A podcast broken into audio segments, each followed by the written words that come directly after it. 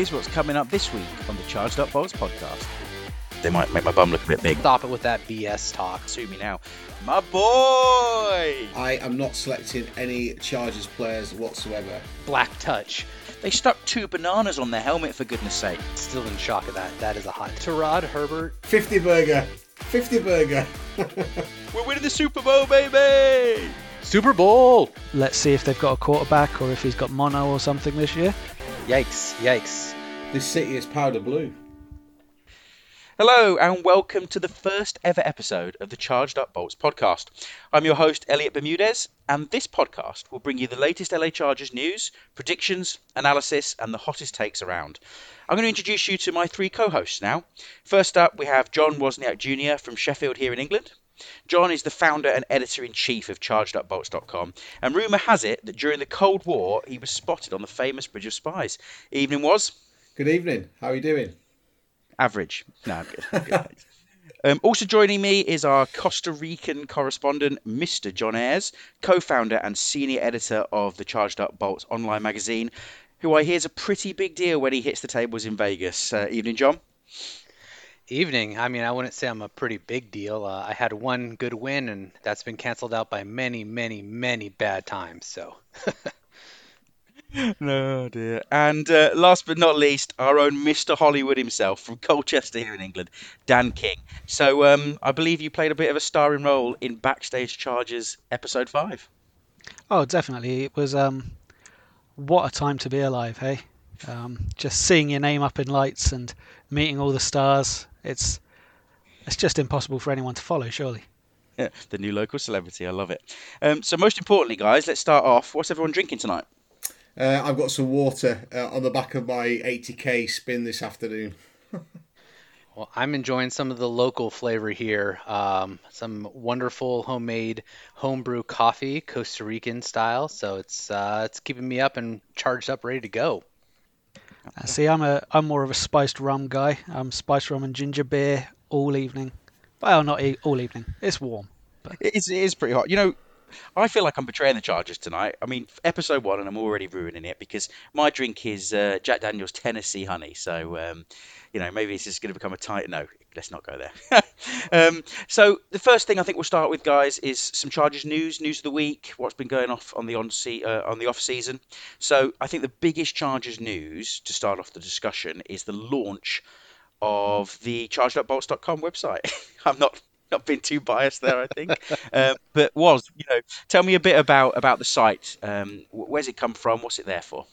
So I launched the, uh, or came up with the concept for chargedupbolts.com just over six weeks ago. Uh, the idea is to support the Chargers, number one, to unite the fan base and give people a chance to voice their view on the game. Um, a lot of positivity around the Chargers going into the uh, new season. That's despite our terrible 2019 uh, outing, but uh, I've got a love for um, the sport. Uh, I love writing, and uh, it, it's a, it's a I think it's just a great thing to do to support the Chargers. Abs- absolutely. And um, John Ayers over in Costa Rica, how on earth did you get involved, and what are you uh, looking forward to on the, from the website? Uh, well, you know, just to be clear for everybody listening, I am originally from Southern California in Orange County, so I've been uh, a local Charger fan there in the States for many, many years. But, um, I mean, I've just been very active on the message boards. Um, there's a, an awesome Discord server that uh, uh, Chargers Homer has set up. So if any of you are online and you've seen that, you should check it out. Some good stuff in there, uh, and on Twitter as well. So you know, I was just really active in there, and uh, you know, I got invited to participate in the launching of this new site um, dedicated, you know, to the fans' voice. And I thought, well, I'm a fan and I have a voice, so why not get going? So here I am. And we're really grateful to have you. So, uh, DK, Dan King, Colchester to the Chargers. Come on, talk to me about what you're looking forward to from the website and what people can expect from you. Oh, I'm I'm just looking to kind of get involved and get to get to chat to some more like-minded people. Um, I used to do writing way back when, um, but it's been a few years, and it's just nice to get back into back into the swing of things and just write about something that I really care about. Uh, used to be really active on the Chargers subreddit, but that's probably been two or three seasons since I've let that slip. It just got a little bit toxic, so it's good to get some kind of friendly um, environment going, just where we can kind of reach out and get more people involved. Absolutely. I mean, when when Woz came to me and said, you know, it's it's by the fans for the fans. I'm a bit like you guys, sort of wrote stuff on, on the forums before they got deleted and destroyed from my life forever, and um, and and had very opinionated. And I was like, I can't get anyone to, to read it. There's no there's no outlet for this. So similar, I was really excited to uh, to get involved, and then thought it was a, a good good time to get a podcast going for for the wider uh, Chargers um, fan base, um, get people involved, and uh, you know really excited about the project. Um, what have we got? Uh, what's the next article? Woz you're going to come up with? Oh well, you'll have to wait and see. Um, spoiler alert! No, you'll have to wait and see. No, it's like um, it. it is actually I, I did a, a, TV timeout piece on on the uh, Chargers uh, three road trips, so I'm going to draw one out the hat price it up, get it booked, and then uh, do a small article about it. Exciting! No, no, really looking forward to seeing the content and uh, and getting getting everything up and running, and um, hopefully bringing on some new people. That if, if anyone out there that's listening has a burning desire to write about the Chargers, um, you know, let us know. Get in touch at editor at chargedupbolts.com, and we'll uh, we'll get you involved and um, and get you part of the project. So, onto some actual Chargers news. This off season, I don't know about anyone else, but my oh, I was so excited about the new jerseys. They the hype campaign, the marketing that came out of, uh, of the Chargers Twitter and Instagram was next level, and I was frothing at the mouth. And I thought, do you know what? These these jerseys can never live up to the the sort of hype that's being pushed out, and they did. They nailed it. They are perfect. Um, what do you guys think? And in particular, have you got one? And if not, are you going to get one? And who? Which one are you going to get? Because there's so much choice.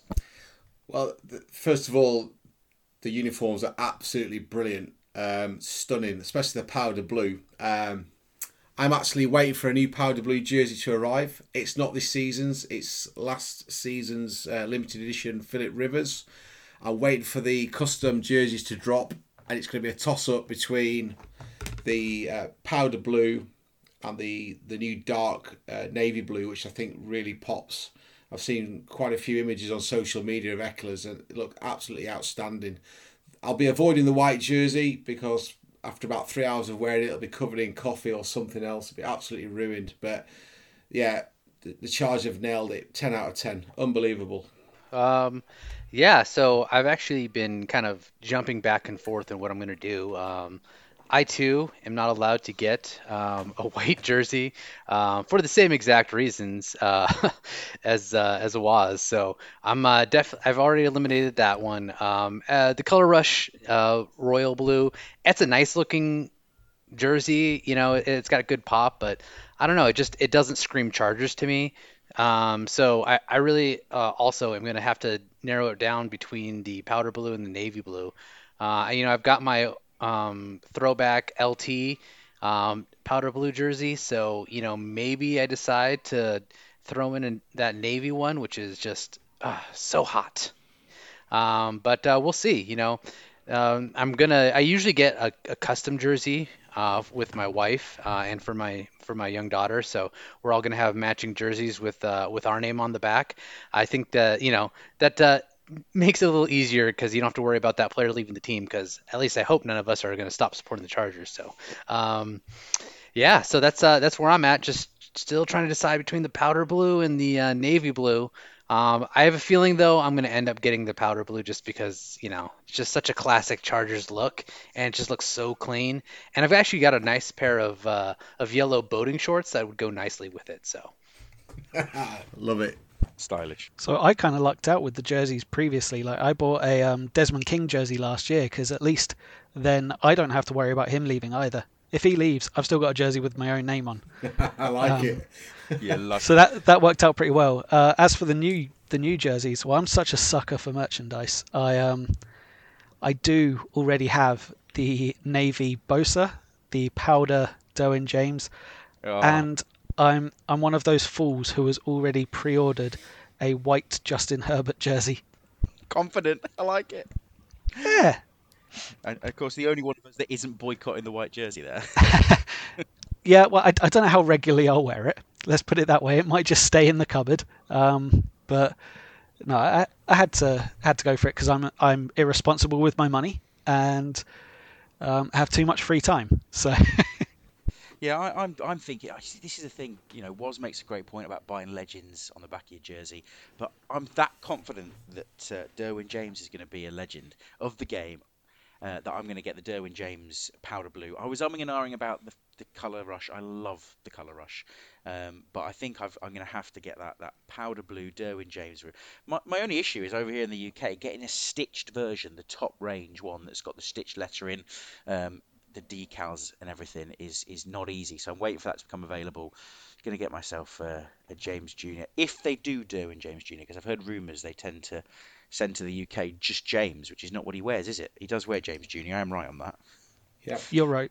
It was the same with um, Desmond King. He wears King two on the back, and not the easiest to get. Come on, NFL, stop skimping on a couple of letters. King 2, James Jr. Come on, I'm, I'm looking forward to getting that. But they nailed it. You know, well done to the Chargers. Round of applause for a superb marketing campaign. The best jerseys in sport. And, you know, you, you can't debate that. It's not even just one, it's all of them. Absolutely out this world. Yellow pants, I don't think I'll get those. They might make my bum look a bit big. But.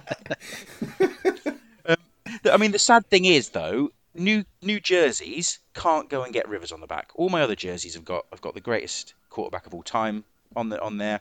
Mr. Rivers himself can't do that now because he's uh, he's on his way and he's gone to the Colts. Um, spoiler alert: I'm gonna be a bit of a Colts fan this off this season. Second team, but you know if the Chargers don't make it, I really hope he goes and gets his ring.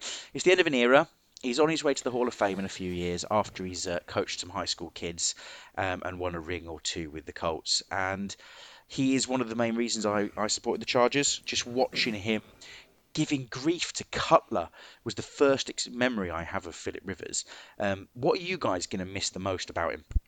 I think uh, his, his presence, as you uh, said, Bez, you know, when Rivers walks into that room, people respect him people look up to him as the uh, leader of the offence and the leader of the uh, of the team. Um, he's a great competitor. It's been said many a times, but if you look around the NFL and you were to do the old schoolboy, right? Who do I want to play with? You know, you'd pick out Philip Rivers first and foremost, just because the way he is. Um, he's gracious in defeat. Um, he, he, he knows how, how to play the game. He gets a lot of unnecessary stick for his throwing action that's just the way it, it, you know it, it is. But um, I think his competitive nature. I'm absolutely gutted that he, we never got it a Super Bowl ring. I mean, the first, you know, 2006, 2007, 14 and 2 and 11 and 5 uh, respectively and and I'm just gutted he never got to 400 touchdowns 397 3 shy with the Chargers but he, whether it's Herbert down the stretch he's got some big shoes to fill but um, I wish them all the best at the Colts, and I think a lot of Chargers will have a soft spot for that team this season, just to see how Philip Rivers progresses and, and whether or not they can keep him upright and give him time in the pocket to make those passes downfield. But yeah, an absolute legend for the franchise. It'll be interesting to see whether or not they re- retire his uh, number 17 journey going down the line. It, it's hard to really quantify the impact that Philip Rivers had, um, you know, on on the Chargers in general. Um, I was I've been a Charger fan since the '90s, so um, you know Rivers didn't uh, get into the team until 2004. So um, you know I I definitely was a fan before he was there, but I, I do remember some of the stuff that uh, some of the some of the quarterback issues we had before Rivers. I mean, uh, yeah, we had that one Super Bowl appearance, but uh, I'm I'm sorry, just the the car- the quarterback carousel is one of the hardest things for an NFL franchise to deal with because you're always trying to make sure the offense is suited to somebody's uh, skills, and you're always trying to figure out, you know, okay, how do I build around this guy? But you know, you don't want to build an offense, uh, you know, between the scheme and players and blocking and all that you want to bring in. You don't want to build that around a guy if you're not sure he's going to be there for the next you know five ten seasons. Like it's just it was a tough it was a tough time. And you know it, I was actually a, a big uh, Drew Brees fr- fan. Um, you know, unfortunately, he never really met his potential with the Chargers, and then he had that that injury before he he got he went out the door. But you know, I was really excited when Phil Rivers came in as well because I was like, look, these are two guys that I think could have serious uh, impact uh, on this franchise and help turn it around. And you know, um, I was right about Rivers. I mean, he's had his ups and downs, but you know, I think every quarterback has. I think if you look at you know if you look at the history of every quarterback in the league, you know, there's not one who succeeded every single year. You know, maybe their team had success, but they personally sometimes had to have the team carry them, or sometimes they carried the team. And that was definitely with Philip Rivers. There there were years where he just looked like he was going to take the team all the way, and unfortunately, the team let him down. Um, and there were years where you know he wasn't having his best year, but the team was kind of propping him up, and he came through in big moments. So, you know, no, he's he's not you know the one of the greatest all-time quarterbacks. If you're looking, if you're making a top five list of quarterbacks, no, I'm not going to put him on on that level. But um, you know, in in Chargers lore, he's one of the top quarterbacks we've ever had. And, you know, he is a Hall of Famer. You know, I know there's a lot of talk, oh, is he really a Hall of Famer? He's a Hall of Famer. Stop it with that BS talk. Like, he's going to the Hall of Fame. And, uh, you know, I'm just, I can't wait till they retire his uh, his number there uh, in SoFi, I guess. I don't, I don't know how they're going to handle uh, the retired jerseys there. But, um, you know, I they, they should retire it. There should never be another 17 in uh, Chargers history again. I'm with you there entirely. Um, I, I just can't imagine anyone wearing 17 again. That's just it would it would just be too strange. Um, especially given his cavalier attitude and his mental kind of faculties. He's just so like such a good leader um, and such a good like motivator. It felt like, um, and he was definitely the reason I got into the game. It was the 2008, I think it was Chargers Saints game at Wembley uh, first game of the NFL I actually properly watched in full. Um, and whilst I uh, think it was 37 32 to the Saints, um, that game solidified me as a Chargers fan, and it was Philip Rivers and the LaDainian Tomlinson that did it. Um, just He's just such a gutsy guy, and I just wish him the best in the Colts. Um, not going to be able to not pay attention to what they're doing, and just, I mean, they've got. He's, he's got in Indianapolis. He's got that O line to hopefully get him, maybe not to the Super Bowl. Maybe we can get there instead of them, but no. that's that's massively optimistic. But you got to hold out hope, right? I definitely agree with you. No, that game was amazing at Wembley. I, I, I was there, um, first NFL game, absolutely incredible, and you know, a bit of a gunslinger. It just came up short, but I just I just left going, wow, that's my that's my guy and uh, I think we're all in the same boat, and we're all probably going to be hoping the Colts win every game except the games they play against us this uh, season. Yeah, except the uh, AFC Championship final against us. well, I don't know. I think I'll be uh, I'll be hoping we beat them on a on a last minute field goal, and he has an incredible five touchdown game and goes out in a blaze of glory. But uh, but uh, Justin wins the game for. Do you think um, Do you think he'll ever come back as a a Chargers head coach down the line? Oh God, could you imagine? I'd love that, and I'd love all of his children to play for us too. Just just rename the franchise, the Rivers Bolts, and there you go. But um, I genuinely, I, I, hoped he would, and I thought he might follow his dad. But he's gone off to be, um, I believe it's a, a, Catholic high school. He's going to go and coach them either next year or the year after when he formally retires. And uh, and let's see if that's the first step to the NFL. I could see him focusing on his family, if I'm being honest. Yeah. But um, but let's let's hope that the impossible can uh, can always happen in a few years. Yeah, I don't know what his future plans are. Um, he's never really talked about like coaching, coaching, like NFL level coaching before, but um, he definitely has talked about coaching high school. It's something that his father did, and he's wanted to follow in those footsteps for a long time. So I know that that was something he always wanted to do, and you know, to the point of the of the family, yeah, I think he's uh, I think he's got the opportunity to really spend more time with his family as a football coach in high school. Um, I mean, the the rigors of college uh, football with the recruiting and just the you know the 365 nature of NFL football coaching. I just I don't know if that's a path for him. Maybe it is. Maybe when the kids get a little older and he's been coaching high school for a little while, he makes the jump finally. Uh, or who knows? Who maybe maybe he coaches to high school championships after championship, and he can't help but you know accept a job somewhere else because you know he's a competitor and i think if he's dominating at any level he's going to want to move up and you know challenge himself so you know it's hard to say what he's really going to do in the future from a coaching standpoint and if he if he shows that he can coach um, you know, at a high level, then I'm all for bringing him in, bringing him in uh, to the Chargers organization as a coach, whether that's a quarterbacks coach, an offensive coordinator, or a head coach. You know, uh, you know, I think he's earned the right to at least be given a shot if that's what he wants. So, you know, it's uh, you know, obviously it's very sad to see him go, and you know, it, I will also be kind of you know quietly rooting for the Colts uh, in the background, um, but uh, selfishly also because I'm pretty sure if we ever facing the playoffs this year. I'm pretty sure our defense can handle Rivers. Just saying. Um, but uh, ooh. ooh. sorry, had to go there.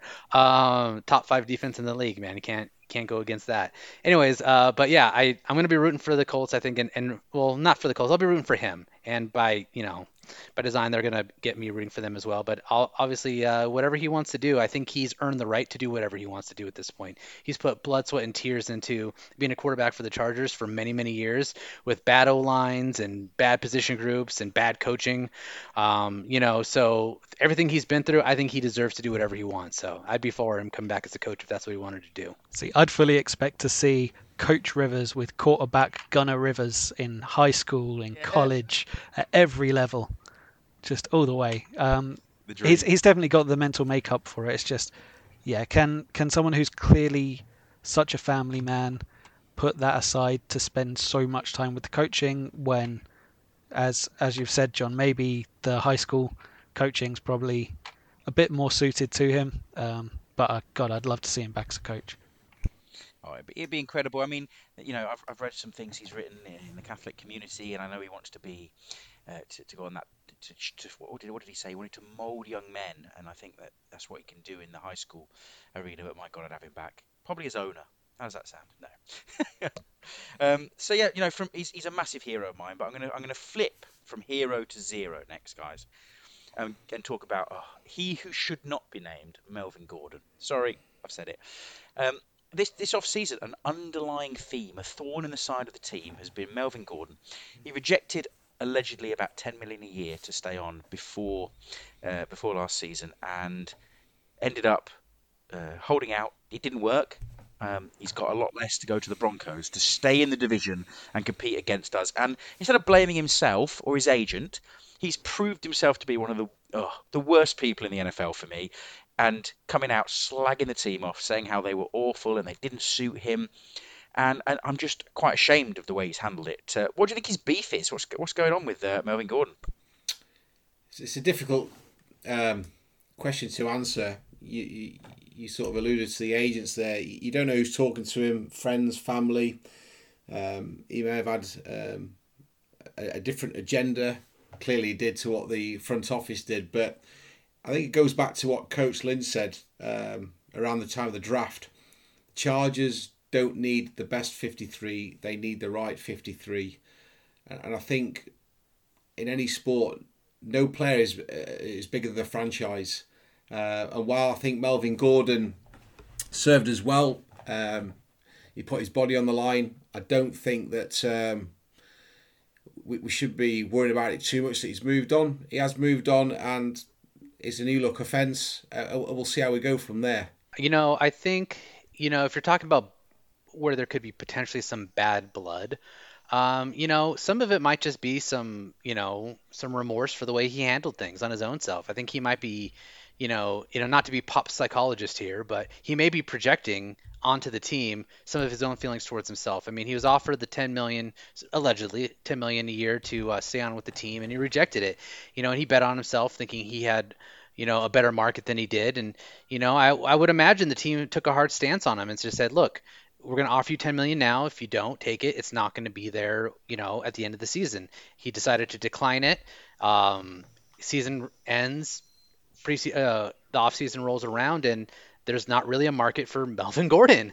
And I think, you know, maybe I would I would guess, again, this is all speculation. I don't have any inside sources on this, but I would guess that he went back to them and said, "Okay, you know, maybe 10 million is something that I could do." And they said, "Sorry, it's off the table. We just gave 6 million a year to to Ekeler and, you know, we're just going to we're moving on. So 10 million's off the table." So, I would imagine that there's a uh, potential that scenario happened, which is why he ended up taking less than the 10 million because I don't just I just don't think he was there um, after the season for him. So I think there's some bad blood a little bit there. I don't think ultimately some of the things that he's done and said is really as bad as people are making it out to be. I think maybe that there's just kind of the news cycles looking for things to jump on, and uh, you know they've they've made a bigger deal out of it than before. Um, you know, and I think there's plenty of Chargers fans there um, who are a little salty, who think that maybe Gordon didn't quite do what he was supposed to do and that he maybe sabotaged Rivers' final season um, by holding out uh, for the first four games. So I think there might be some salty fans who are kind of perpetuating that narrative. But on- honestly, if you really look at what he's done and what he's said, he hasn't really been taking major digs at the team. He's just trying to, he's just kind of said things to really kind of hype himself up in a sense. And when you when you look back and he says, "Oh, I've you know the system wasn't really built for me," well, that's kind of true. Um, you know, I'm not going to say it's 100% true. I think there are some things that they did do to try to, you know, boost up his um, his potential. But you know, the O line was has been a problem almost the entire time he's been there. Uh, I mean, for sure, Mike McCoy's offenses were just atrocious. I mean, talk about just running your into a brick wall every time. It's just boom, draw, boom, dive, boom, up the middle, just like no variety. I mean, I'm just saying, like, if that was your first couple seasons in the league, you might be a little salty too. Um, but uh, yeah, I mean, he just he, he has a point in some respects. Um, I know he had said something about the fact that he wanted to run a little bit more outside zone, which is what they ran um, at Wisconsin when he was there.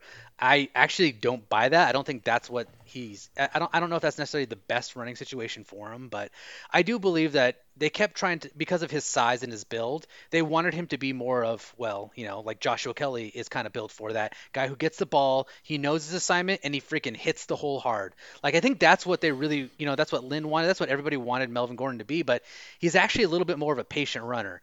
You know, I know I know people say he doesn't have you know elite vision like a like a Le'Veon Bell or or anything like that, but I would say that well, when there's nothing there to see, you're not going to see it, right? Like there really weren't a lot of awesome gaps for him to, you know, to jump out to. But that's kind of who he wants to be. He wants to be that, hey, you know, give me the ball, let me assess what's happening, and then pick a hole to run through versus the here's the ball, blunt force trauma your way through that, you know, defensive line. So I I agree with him in that stance, but I mean at the end of the day, he's hyping himself up. You know, he just got a new contract, he's on a new team, you know, a team that's a rival to us. Is it going to make him look good with the new fans? Him taking a dig at us? Is it going to make him maybe prop up his value a little bit more with those new fans and new coaching staff by saying, oh, well, the reason I didn't succeed as much as I could have is because they didn't use me right. Of course it is. So I think some of it is just him hyping himself up and trying to, you know, ingratiate him with, with the new fan base.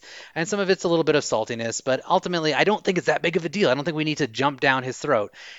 I don't know. I just I, maybe I'm just a Melvin Gordon apologist. You know, maybe I just hold on to that Gordon jersey and go, "What could have been? Oh, what could have been?" But uh, you know, I just I don't think it's that big of a deal. I mean, I I've been defending him, you know, on social media and different forums, and I get a lot of flack for it. There's a lot of anti-Gordon hate out there. Um, but uh, you know, I just he's a good he's a good ball player. He's not great, but he's good. And he, you know, when he played for us, I think he played as well as he could have. So that's how I think about it. I definitely feel there's there's some there's some of him looking to make excuses for his performance over the last year um, by deflecting some of the anger towards the team. Um, it's he he wasn't fantastic last year. Let's let's be honest, but nor was the as you've mentioned, John, the O line. It was not set up for him to succeed. It wasn't set up for anyone to succeed, which is why you had a lot of Ekeler on the outside with his elusiveness. But um, yeah, I, I just think he's he's gone to a city in Denver where there's going to be a lot of anti-Charger sentiment and people not not really having had a positive opinion about him previously that are now seeing him as one of their guys, and he's got to do whatever he can to make it so that he can be one of their guys. Um, now it's just up to what happens when he does play this year.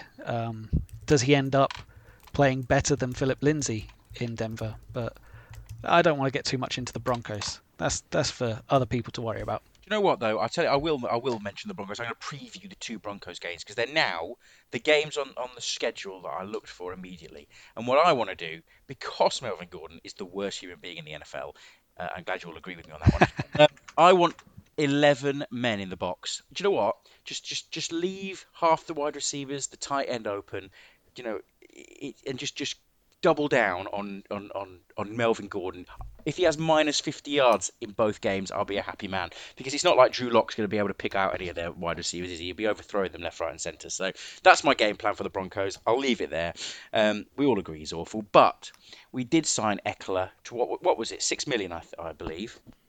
Um, a, a, season average, and he's coming in to, to be our lead running back in, in and I wrote an article on, on the website on the blog, um, which you can check out on um, uh, on the website, and I said that Lynn wants to create his new uh, the offense in his new image, which is yards after the catch. It's a mobile quarterback, fast passes, slants, screens, put the hands put the ball in the hands of playmakers, let them go get it, and, and aim at Ekeler's strengths.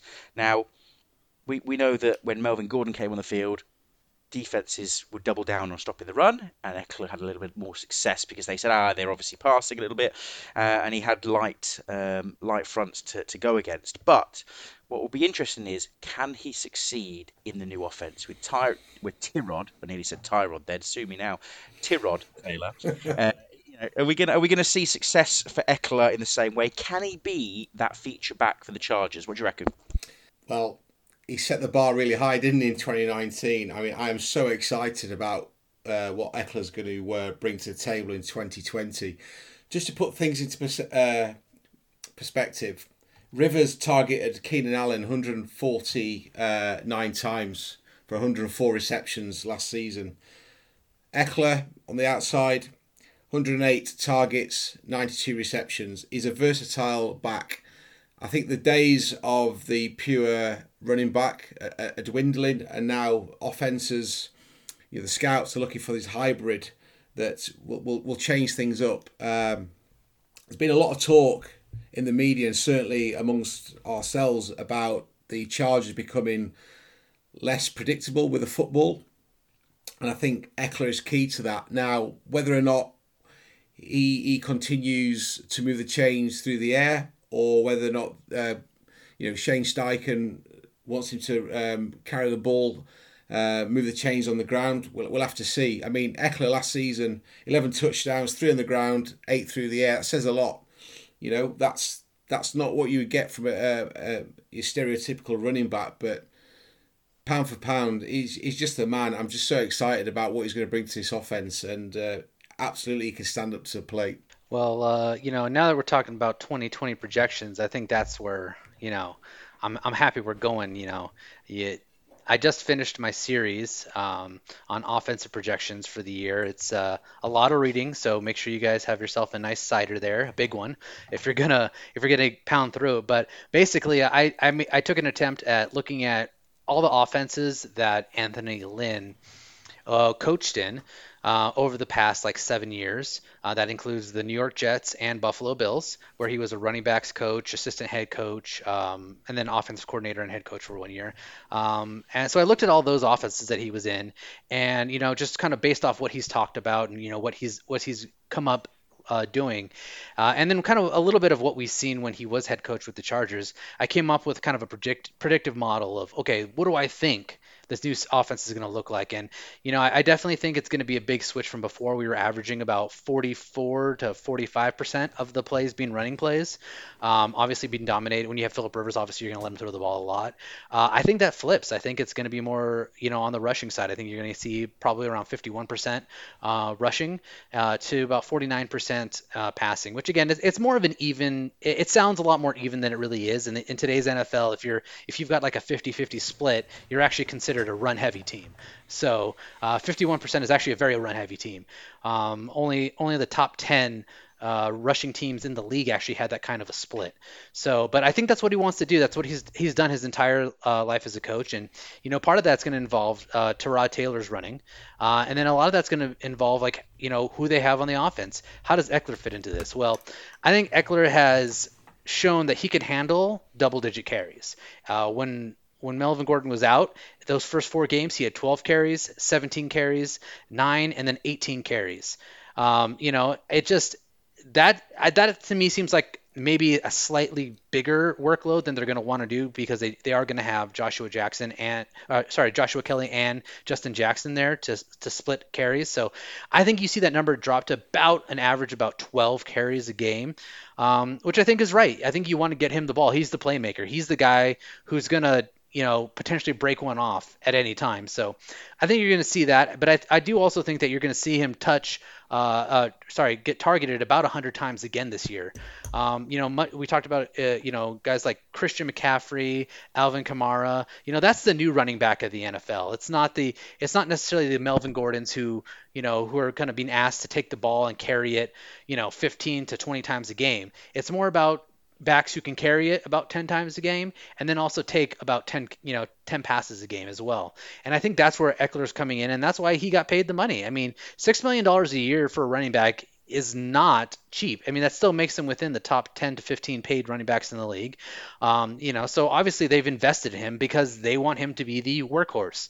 Um, you know he's not suited to be that between the tackles guy. It's, it's, he's not built that way. He's a strong guy and he's shown to be durable, but I think if you want Austin Ekeler, if you want Austin Ekeler to stay healthy, your best bet is to not. Your best bet is to not be running him up the middle on halfback dives and and and draws. That's just that's just not uh, a recipe for success with him. You're going to want to keep him nimble. Um, you know, something that has been hinted at by Lynn and Steichen is that they want to run a lot more RPO. They want to run pistol. What does that mean? That means you're going to get Tyrod, out in motion with the ball, and then you're going to have probably Ekeler beside him or just outside to the flat, which is really going to show defenses a lot of different looks. You know, we're going to see guys like um, Reed in the backfield. We're going to see um, sometimes two running backs back there, sometimes a fullback back there. I think what the creativity is going to do is it's going to free up the running game a lot more. You know, people aren't going to be able to really load that box up when uh, Ekeler has the ball because we don't, or when Ekeler's in the game because we don't know what he's going to do. Is he going to is he going to do that uh, play action? Is he going to and hit Williams deep? Is he going to hand it off? You know, is he going to keep it himself? Uh, I think that the addition of Tyrod to this offense, being able to run it, uh, unlike anything that um, Rivers was ever able to do as a quarterback, I think that is going to really change the way this offense looks. So, you know, I I, I personally project Ekeler. Um, to have a really, really good season. Um, you know, he's not going to be the workhorse dominant uh, running back, but he's going to lead the team in carries. Uh, I, I, think it's it's not too far off to say that he's going to have somewhere between 900 and 1,000 yards. I think that is, you know, based off what he's done traditionally, uh, I think that makes a lot of sense. But add into that the fact that he's probably going to get 100 targets uh, and probably come up somewhere around 800 to 900 yards receiving. I mean, that's a 2,000 yard back. That's that's like LaDainian Tomlinson used to do. You know, getting 2,000 total yards between his his rushing and his receiving. So, uh, you know, I'm really really excited to see what Austin Ekeler can do now that he is the focus and there's no Melvin Gordon to kind of take that limelight away from him. I just want to add that I feel really bad that he only got 993 yards. I say only 993 receiving yards last year. I was just willing that extra seven yards just to hit that 1,000 to join. Was it uh, Williams and Allen both peaked a 1,000, didn't they? Um, what do we reckon is going to happen next year with Ekeler? Like this year, um, just gone. He, as you said, John, 108 targets, but there was only f- four games where he had more than seven targets in a game. Um, I'm kind of imagining it to be around seven and a half targets a game on average. Um, but add to that, there was only one game last year where he didn't uh, pull in more than one of his targets. There was only one game where he missed more than one of the targets thrown to his way. Um, so he's shown himself to be dependable that way um, and earned his money. Um, I'd like to see him kind of just being the guy that's there when the play breaks down because the play is going to break down. Um, it's just where where does that improvisation come from? Does it come from Tyrod himself or is it Ekeler breaking out into the flat and Allen running crossing routes or routes. Um, I, I, just I just see Ekeler getting used a hell of a lot in the passing game still from Steichen, and I just want to know what's going to happen with the running game. Like, do we do we rely more on someone like Joshua Kelley up the middle and just Ekeler in there as a change of pace, or with the money we're giving him, are we just saying Ekeler number one, Ekeler go in every situation? If you look at the, the, the linebackers last season, you know they knew that Philip Rivers wasn't going to break out that pocket and move the chains. That can't be said for for Tyrod. You know, Taylor will move the move the ball with his feet. It gives people, it gives the it gives the defense something else to think about, and it goes back to what we said, being less predictable. Uh, I think that's where the Chargers can get the most productivity is by changing it up, and, and and they've got the they've got the personnel to to improvise. Just need to step up to the plate and execute when required. You know, that's a great point on Tyrod. Um, you know, over the three years that he was a starter in Buffalo, um, he averaged 90 uh, rushing attempts. So, you know, I personally projected him uh, about 83, 84 rushing attempts. But, I mean, if you add in the fact that your QB is going to rush it 80, 80 something times in a season, I mean, your defense can't ignore that. Your defense has to stay honest. They can't cheat one way or, or crowd the middle or anything like that because you're not going to be able to contain if we run a halfback dive, but Tyrod keeps it and rolls, you know, rolls uh, outside uh, out the edge. If you were cheating to the middle because you see that dive, he's going to burn you. And you know, I think it's it's something that's going to add a whole new element to this offense that I'm really excited to see. Um, you know, just I, you know, I, I know there's a lot of people who are kind of negative on Tyrod, and "Oh, he's never really done it" and all that stuff. But you know, it's he's never had this coaching staff. He's never had this personnel around him. I mean, has he ever had? I mean, I don't think there's a lot of players who can say that they've got uh, Keenan Allen, Mike Williams, Austin Ekeler, Hunter Henry, all at their disposal. That's not to mention you've got rookie like Joshua Kelley, who, by the way, I do believe is by the end of the season is going to be touching, uh, getting probably around eight to nine carries a game. Um, I mean, I think he's going to take that kind of big, sturdy, up the middle role. Um, the Chargers love him. Specifically, Lynn loves him. I mean, he's a he's a high character guy. He's a hard worker. You know, he started at UC Davis, which you know, for anyone who doesn't know, that that is not a major school. I mean, UCLA, yeah, that's a major school. They've got a big program. UC Davis, I mean, their football program is you know it's kind of an afterthought, to be honest. Um, so the fact that he was able to start off as as a running back at UC Davis and get himself a walk-on role at UCLA and then become the premier running back uh, and really the only good part of that offense. Uh, I know their tight end was okay uh, uh on Azanasi or whatever his name is, but I mean, well, I mean he must be okay if the uh, if the Patriots were into him. But I it just the only good part of that offense was Joshua Kelley, and Lynn even was uh, quoted saying that they were they wanted to get him around the third round, and you know, unfortunately, they didn't have that pick.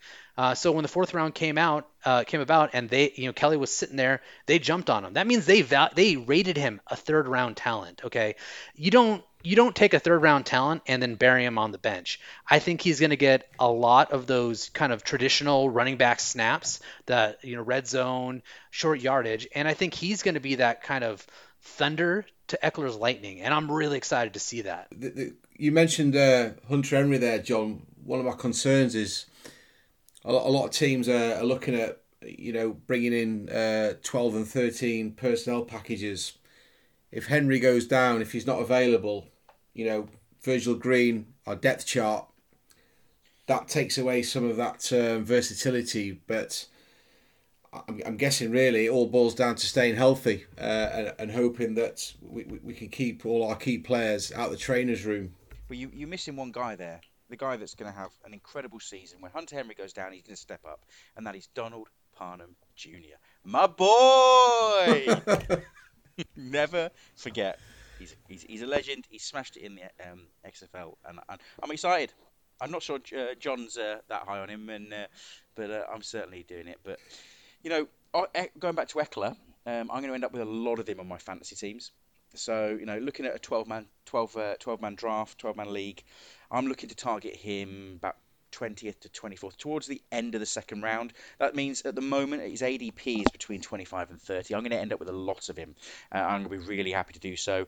I'm in a few PPR leagues. I'm going to bump him even further up. I'm going to get him um, around the time that uh, that your Carsons and your, your Miles Sanders are going. I love the guy.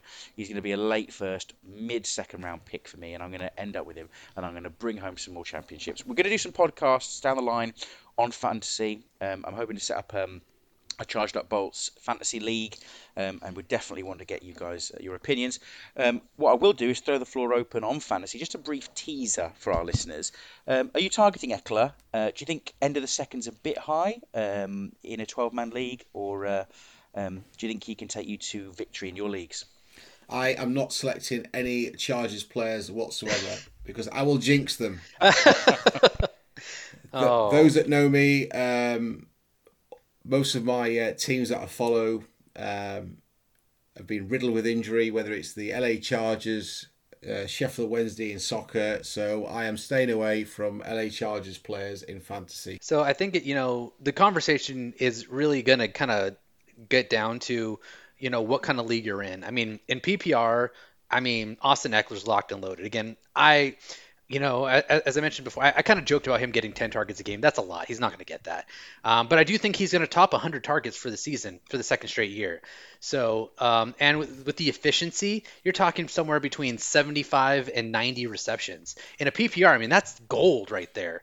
You know, not to mention, you know, what he does when he does catch the ball. Like, I, I, I'm not even going to try to project that right now. But my point is, in PPR, I think you have to have Ekeler easily in your top you know, top like I don't know eight to twelve running backs like without a question. Depending on you know how you feel about guys like obviously Christian McCaffrey is going to be number one in that.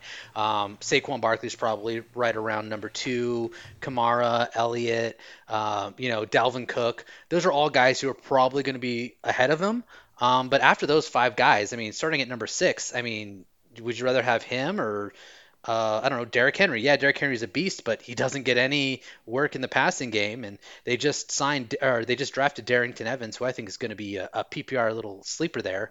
Um, so, you know, Joe Mixon, I mean, maybe. I, I, think he probably gets a really big bump up in work because he's got that rookie QB. But, I mean, if that rookie QB is struggling and the offense is struggling, like, I mean, let's not forget how bad Cincinnati was last year. Everyone thinks, oh, they've got Joe Burrow.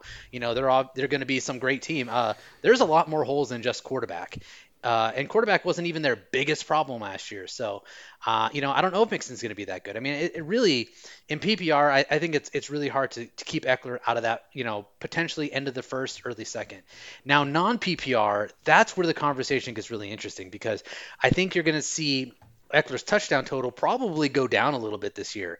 Um, you know, you, we, we talked about his rushing touchdowns. Um, you know, most of his rushing touchdowns came the first four weeks of the season. I think of of the four rushing touchdowns he had, I think th- three of them came in the first four weeks, uh, and those were all within the red zone. Um, you know, they've shown that when they're in the red zone, they want a guy like Joshua Kelley running the ball. They don't want Ekeler running the ball in the red zone. Um, basically, all of those red zone carries that Ekeler had disappeared as soon as Melvin Gordon came back. So I project the same thing to happen this year. I think he gets very little actual um, work in the red zone. I think that becomes a Joshua Kelley role, and that's really where he's a specialist. Um, so I think he's going to cede a lot of those. And, you know, then it becomes like, how do you project touchdowns for him in the passing game? I don't know. I mean, six to eight seems like it could be possible, but, you know, receiving touchdowns are tough because you know hey you break a 30 yard reception but they shoestring tackle you at like the two oh now you lost that because on you know first and goal, they let Kelley run it up the middle, or they run, you know, they run a, a bootleg and uh, uh, runs it in, you know, or they a little quick pass to Henry in the middle. Like those those touchdowns that he got receiving can easily disappear. So I'm actually a lot less bullish on Ekeler in non PPR formats. For for me, and again, maybe this means I'm just not going to own him in non PPR. Um, I've kind of got him closer to a third round um, value. Just again, just my own personal projections. I just think you know he loses out on on some of those uh, rushing touchdowns, and I think it's hard to project the receiving touchdowns because you know they're not going to throw it as much as they did last year, which means there's going to be less opportunities. So that's just my personal opinion. Again, I love Ekeler the player. I think he is our, our lead dog, but you know in PPR, you know go get him. Go get him and oh I mean everyone except for you Woz. You, you stay away. But um, you can go draft Josh Jacobs or something. Go you know what Woz? I'm officially anointing oh, yeah. you the guy who needs to draft Melvin Gordon.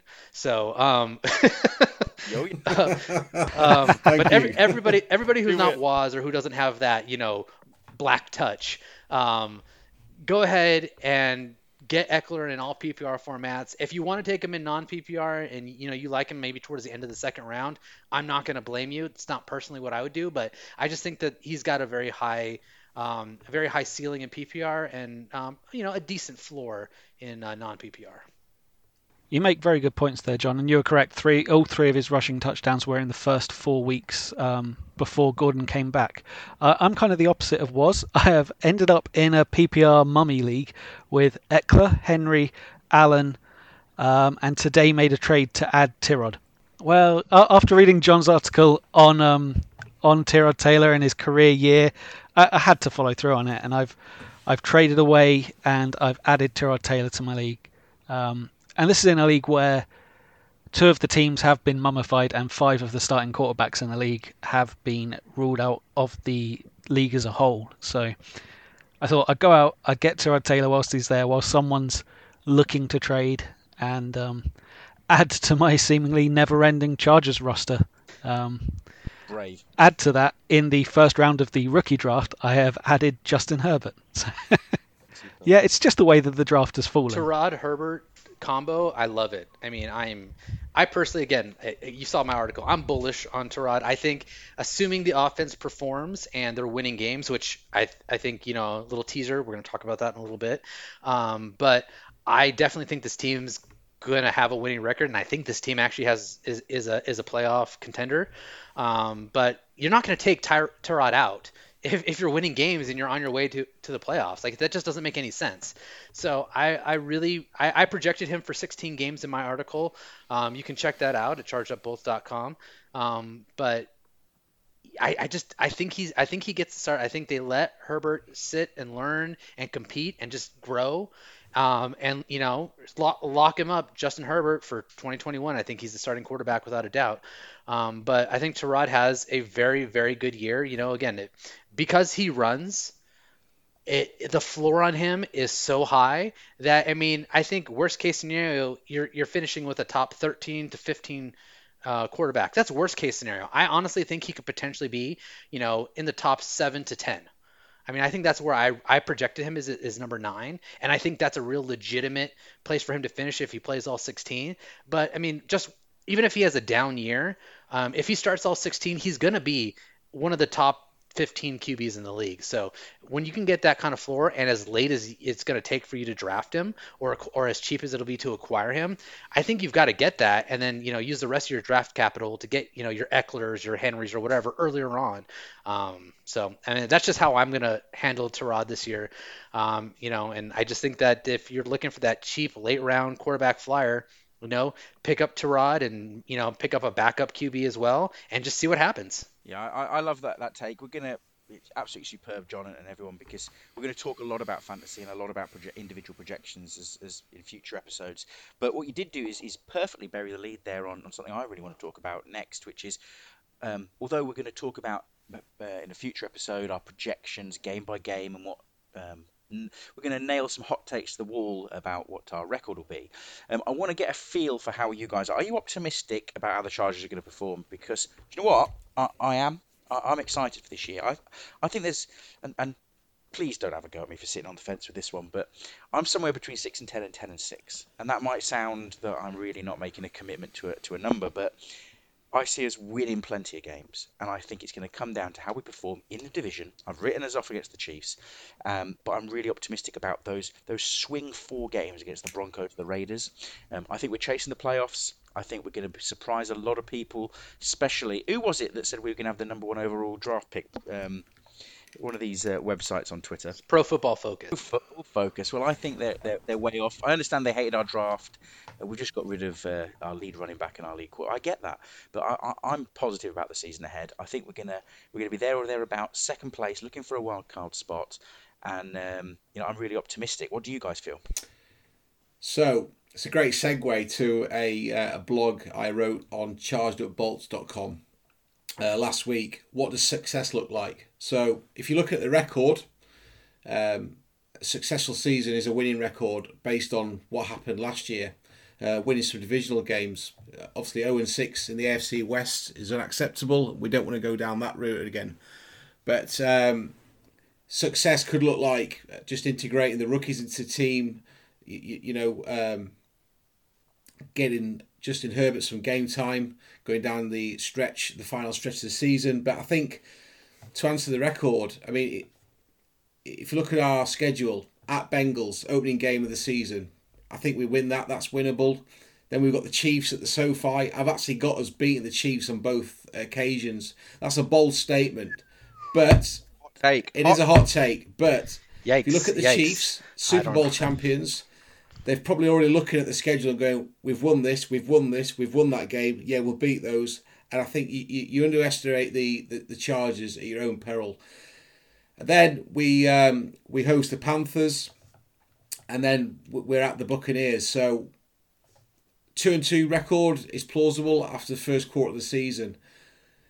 Looking down the stretch, then you know we've got the Saints, the Jets, the Dolphins, and the Jaguars. So we could be in a position at the halfway season where we're above uh, 500 football. But I think the, the key is: are you in the glass half full camp, or are you in the glass half empty camp? And I think from what I've seen on social media, towards you guys, everyone is really optimistic about the future ahead. I mean, why why wouldn't you be? Yeah. Um, Tom Telesco's done a, um, um, a, a great job at, at picking out people in the past. Look at Derwin James. Um, and if some of our uh, draft class of 2020 can stand up and have similar season to Derwin James, I think we've got a lot to be uh, uh, excited about. But yeah, I think the, the Chargers need to come out all guns blazing. But certainly improving our divisional record, that's success in itself. But I've actually got the Chargers at four and two in, in the division. Again, it's a bold statement, but I, I don't see the point in being negative. I'm being realistic. Can we reach the playoffs? Who knows? Strength of schedule, I don't buy much into that. There's a lot of permutations.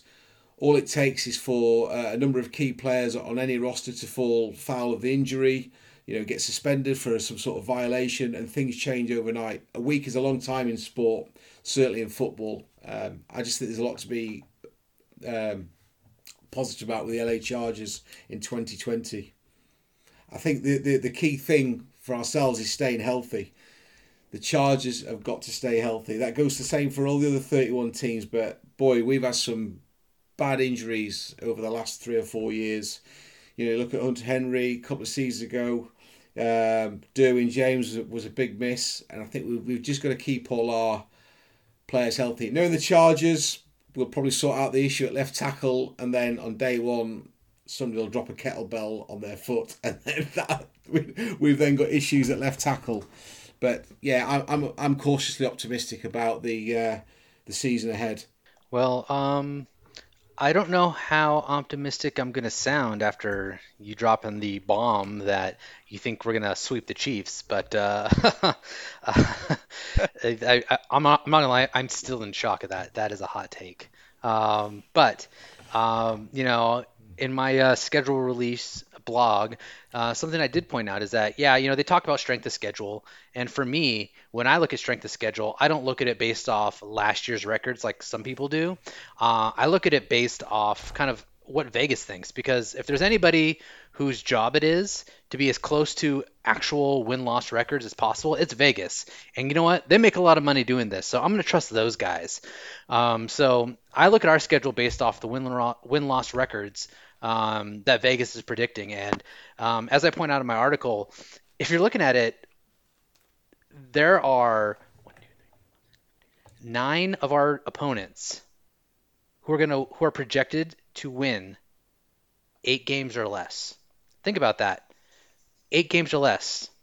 Now, if if you actually look at those, two of those are the Broncos and the Raiders. So right there, you're talking potentially 11 wins just from those teams. So I don't know if that is really our future. I, I think you know, obviously, you know, whenever you play a divisional rival, it could easily go one way or the other. Uh, especially Denver. For some reason, Denver is one of those teams that seems to always kind of have our number. Even when we're the superior team, they play us tough, and we just kind of have a have a hard time against them. So it's really hard for me to say that we're gonna, you know, be able to sweep Denver and the Raiders, but you know, um, I, I really think that 10 wins is kind of the goal for this team this year should be, and I think that 10 wins with the new playoff format uh, is a playoff record. You know, uh, obviously it depends on who else has 10 wins and all those, you know, permutations of of who's gonna, you know, on how tiebreakers go. But you know, in, in my book, there are easily 10 winnable games on our schedule, if not more than that. I mean, technically, some of the teams that are projected to, to win nine or more games, Tampa Bay. Well, everyone seems to think that you know Tom Brady joining Tampa and, and and Gronkowski joining Tampa Bay means that they're an automatic favorite. I mean, we don't know. I mean, remember when LeBron formed the super team in Miami? They're talking about, you know, 10, 12, whatever championships. They weren't very good that first year. I mean, they, they sometimes it takes time for things to gel and for things to get into place. So I don't know if it's a guarantee Tampa Bay is going to be good when we play them. You know, Buffalo, yeah, they're a playoff team last year, but they're not exactly like a playoff team that really scares me that much. I mean, Josh Allen he's fine. He can be contained. The rest of their weapons, not exactly scary. Their defense is pretty good, but you know, I think if you put their defense against our defense and then their offense against our offense, I actually think we're a better team than them. So, you know, yeah, that's a team that we could potentially lose to, but I mean, that's not that hard of a game. New England is projected to win nine games. I'm not really sure why. I guess you know. I mean, I, I, guess I know why they have a Hall of Fame coach, one of the best coaches to ever coach in the in the NFL. But I mean, Jason Stidham, who who is this guy? I don't know. who you know? What are they going to do on offense? I I literally have no idea. And that defense, everyone wants to say, oh, they have a really good defense. No, they don't. Uh, they were putting up stats in the first half of the year against some of the worst offenses in the league. Once they started playing mid-level and above offenses, that the defensive statistics went way down. So I actually am not buying New England as a nine-win team. Um, and then of course New Orleans and Kansas City, those are two really hard games. I'm, you know, New Orleans in the Superdome, uh, yeah, it's probably a loss, especially on Monday Night Football. I don't think Brees is gonna is gonna let his team get embarrassed like that. Uh, and Kansas City, I'm sorry, I'm not that bullish. I, I think it's a legitimate shot. We could potentially come close to beating them at home, but I'm pretty sure we get swept by them again. So, uh, you know, that's kind of it's just kind of a long way of saying what I had originally said in the first minute. I think this is a 10 win team. Uh, I think there's potential to be bit, uh, a bit higher than 10 wins, but I think 10 wins is about right. And with the expanded playoff format, that's a playoff team for me. So I, am definitely bullish on this team being a playoff contender. Uh, and I think their schedule is a lot easier, uh, you know, than I think people realize. And I think there's definitely a, a path for that to happen. And I'm kind of with you guys. I'm I'm kind of seeing it as a nine and seven, 10 and six kind of season. Um, sure, that's that's optimistic in some people's eyes, but I see us kind of going three and three in the division, probably losing both games to the Chiefs, um, winning two against either the Broncos or the Raiders. Just can't pick them. Um, I don't see anyone in the AFC East really giving us too much of a problem. Um, if I'm being honest, I, am with you there, John. That I just I I don't really like Buffalo. Yeah, Josh Allen. He he could be great, um, but eh, I, I, I don't believe it yet. The Jets, um, let's see if they've got a quarterback or if he's got mono or something this year. Um, and and then I kind of see us winning those four, uh, splitting the division, and then winning three or four of the remaining fixtures with, um, say, the the Jags, the Panthers, the Bucks, the Saints, and the Falcons. Um, with that NFC South, I think there's a lot of middling teams there um, outside of the Saints, and I don't see Brady as the savior of the Bucks. Um, at least not not at first, anyway. If he's gonna do something in Tampa Bay, it's it's got to be a few weeks before things get going anyway. And we face them in week four, so hopefully early enough that if he does prove that he's the reason for the Patriots' success over the last few years, hopefully we get that game out of the way first. Love it. So everyone agrees we're beating Brady, the uh, system quarterback. We're smashing the division. We're winning the Super Bowl, baby. Um, There's loads of optimism. I love it. We're obviously all on the same page with that one. Can we talk about Josh? Can, can I just can we just talk about Josh Allen for a quick minute here? I mean, I, I, I have to say this. Like, to me, and you know, I, have been I've been saying this a lot about Justin Herbert. Is Justin Herbert is very similar to Josh Allen um, he actually has a better 40 time than him, so he could be a better runner. Um, arm strength about the same. I think maybe Allen has has has some more arm strength, but Herbert is a is a more accurate quarterback, not by a whole lot, but by some than Josh Allen is right now. So you give Herbert an extra year to develop and really focus on his passing technique, especially with a, a guru like Pep Hamilton. I mean, I think Herbert comes out the gate a far better quarterback than Buffalo. Um, or than than Josh Allen, and I think that puts us again better better defense than Buffalo, I believe. Probably a better offense, especially with Tyrod at the helm. I I have them in my initial predictions as a loss, but I really keep looking at that and going, I don't think Josh Allen's that good. I think Josh Allen still has time, still has a need to develop, and I don't think they've done anything to really help him develop there, like the Chargers have set up Herbert to develop. And I just think that you know, you want to talk about your young quarterbacks who could lead the new dynasties. Why can't it be Herbert leading the dynasty and Buffalo just kind of being an afterthought? Because I, in all honesty, I think we got the better Josh Allen and Justin Herbert. Okay, that's it. I'm off my soapbox. Just, just going going back to the AFC West guys. Um, you look at Andy Reid's record. He's had a winning record in all of his uh, uh, seasons in charge of the Chiefs. All but one have been by uh, um, double digits the Chiefs can win our division at 10 and 6. They don't need to go 16 and 0.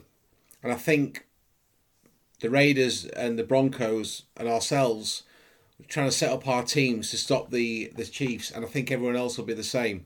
You know, the, the way that they go about their business, that high powered offense, I think that's where our strength lies, is on the other side of the football. And that's why I think we'll, we'll, we'll certainly knock the Chiefs off at the, Sof- uh, the SoFi Super Bowl hangover, people get into their rhythm, but the Chiefs don't need to win every game. They're, they're probably favourites to win the division, and rightly so. But that's why I think we, we can we can knock them off and, and get a sneaky little win as we did at um, the the uh, Arrowhead in 2018. Sorry, I just I just want to put put a little emphasis on something that uh, remember this is the new playoff format that has been approved and voted on.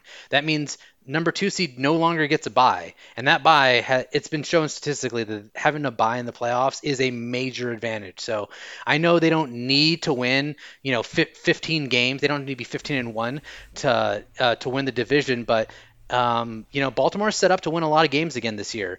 Um, I I think that if they want to get that first round bye, which I think they do, um, they are going to have to try to win as many games as possible to try to outpace Baltimore uh, so, and and Tennessee. So, uh, you know, I don't know if I necessarily agree with the point that oh they don't you know they don't have to win, so they may not be you know they've got the Super Bowl hangover. They may not be like oh well we have to win all these games. Like mm, I, I think they do. I think they're going to go into the season thinking hey we want to repeat, and if we're going to repeat, having a number one seed and having that bye could be crucial for rest uh, and for for preparing. So I, you know, again, do I think that we're going to sweep them? No, absolutely not. Do I think we could potentially beat them at SoFi? Yeah, I think that's a possibility. But let's not uh, let's not kind of you know look at that narrative of oh well they don't have to win that many games this year because I, I think I think the new format does kind of make it that way.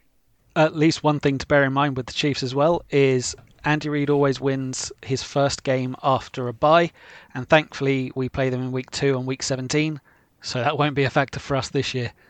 Bullet dodge. We're going to win them. Uh... Super Bowl, I, I, I 50 burger, 50 burger. Yeah. yeah, we, are Super Bowl bound boys. Um, taking our attention off the team and how we're going to do, let's look at the battle for LA. Um, apparently, I, have heard a rumor that um, we're moving into a new stadium. Uh, and not only are we moving to this amazing new stadium, we're, we're selling our tickets uh, for 50 pence a pop, and they're going to fill out with the tourists. Um, the Rams, something apparently something called an LA Ram, don't know what that is to be fair, uh, is getting pretty annoyed. And then we're going to be on Hard Knocks featured uh, with our with our baby brother, the LA Rams, as well. So my question to you guys is. Whose house? Whose city? Who's winning the battle for LA this season? Clearly the Chargers. I mean, we, we, honestly, we, we don't know, do we? I mean, but by the time the the lockdown's lifted, you might get everyone chomping at the bit to go to the football. The doubters are just waiting for the Chargers not to fill the stadium. That's exactly what people want to see. Um, whether or not we can fill them, it, we'll just have to wait. But I, I, you know, again, it's it's a glass half full mentality. People want to go see live sport. They want to go see football. LA, you've got two teams. You've got a great opportunity there. Um, there'll be a lot of neutral fans, I'm guessing. Whether people start queuing up from Southern California, we'll just have to wait and see. But we, we, just got to hope that we, we can create some sort of a home atmosphere that we've not seen at the StubHub in the last two or three seasons. I mean, I think for me, it comes down to a few different things. Number one, I mean, obviously, if you're going to base it off who's got the best social media team, Chargers, obviously. Uh, they crush it. Uh, best in the league, in my opinion. Um, who's got the better branding? Uh, it's got to be the Chargers.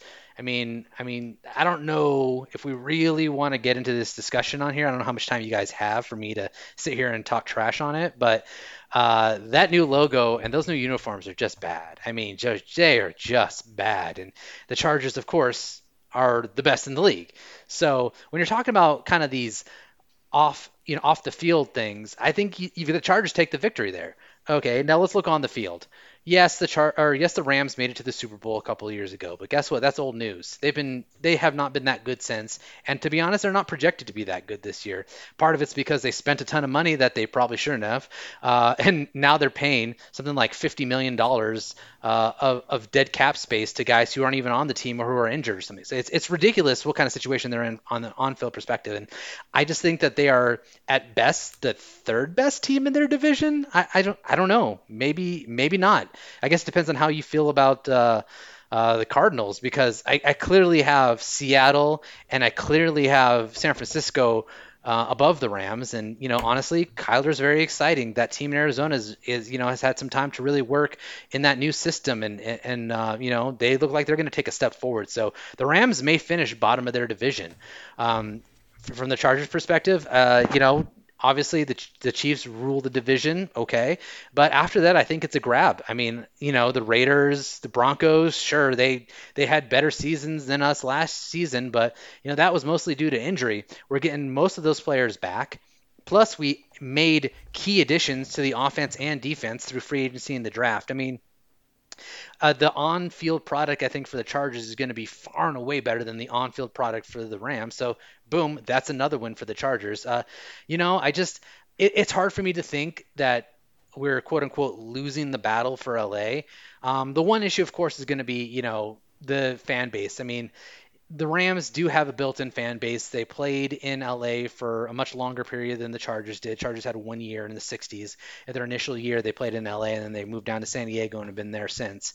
Um, and then, um, you know, the Rams they had plenty of time in LA to kind of build fans and have a, a core base already. So when they moved back, they had a core base of fans. And unfortunately for the Chargers, you know, they I think they overestimated the amount of of potential fans that they could win when they move to LA. You know, being from Southern California and, and knowing the knowing how LA market's set up, there's a lot of transplants there. I mean, there are so many people who who are not from the California area or, at least the Southern California area who live in Los Angeles that not only are you competing with the Rams, not only are you competing with the Raiders who have a massive following in LA because that was kind of LA's team for a long time in the 90s and 80s.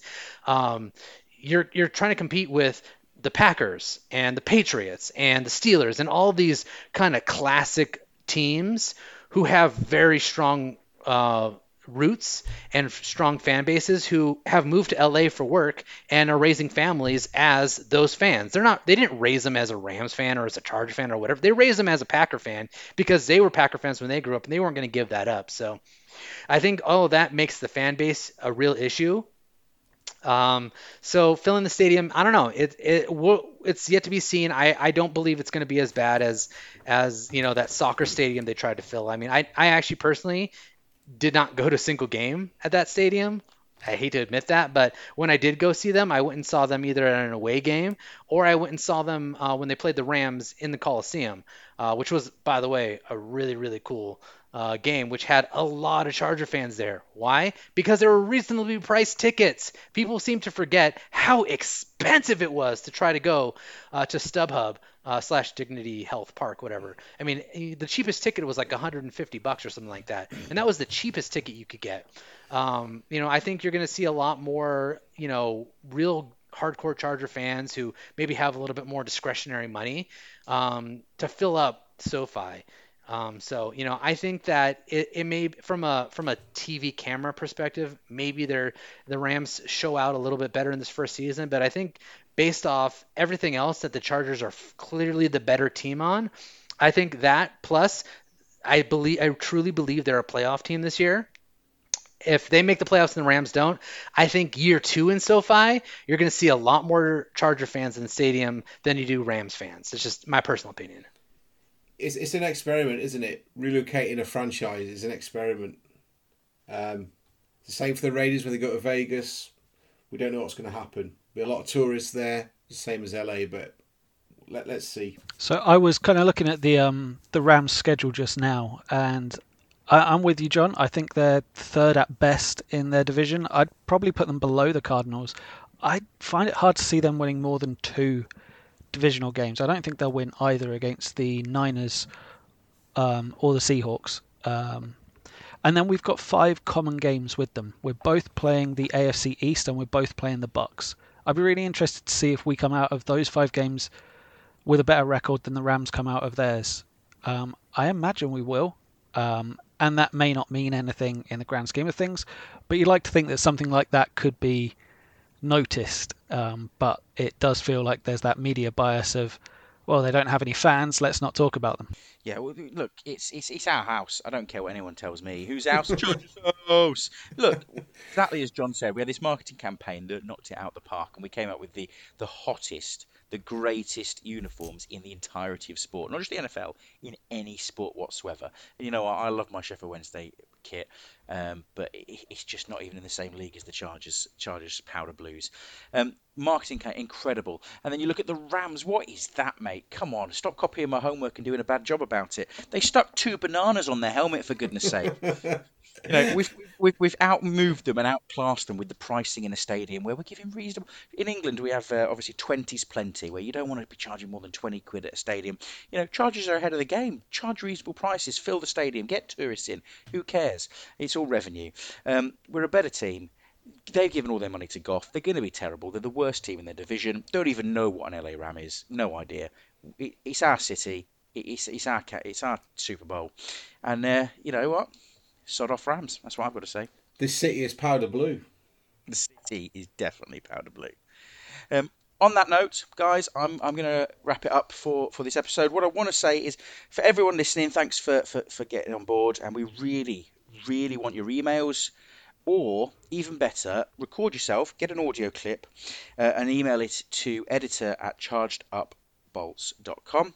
Um, we want to get your content. Follow us on Twitter. We're at Charged Up Pod. Um, guys, just go around the table. Where are you on Twitter? At Endzone85. Yeah, you can. Uh, I don't know how this is going to translate over the air, but you can find me at Adroit Ayers. That's A D R O I T A Y E R S at Adroit Ayers on Twitter. And I'm at UK LA Chargers. Yeah. uh, thanks, guys, for for listening stay safe, stay well, um, and we really look forward to, to speaking to you next week.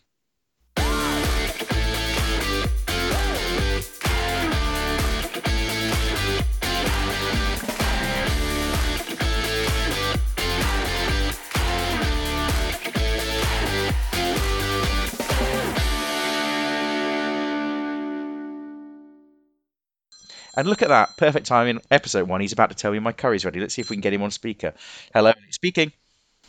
Hi, Elliot. I'm just calling from what to let you know your meal's ready, ready for collection.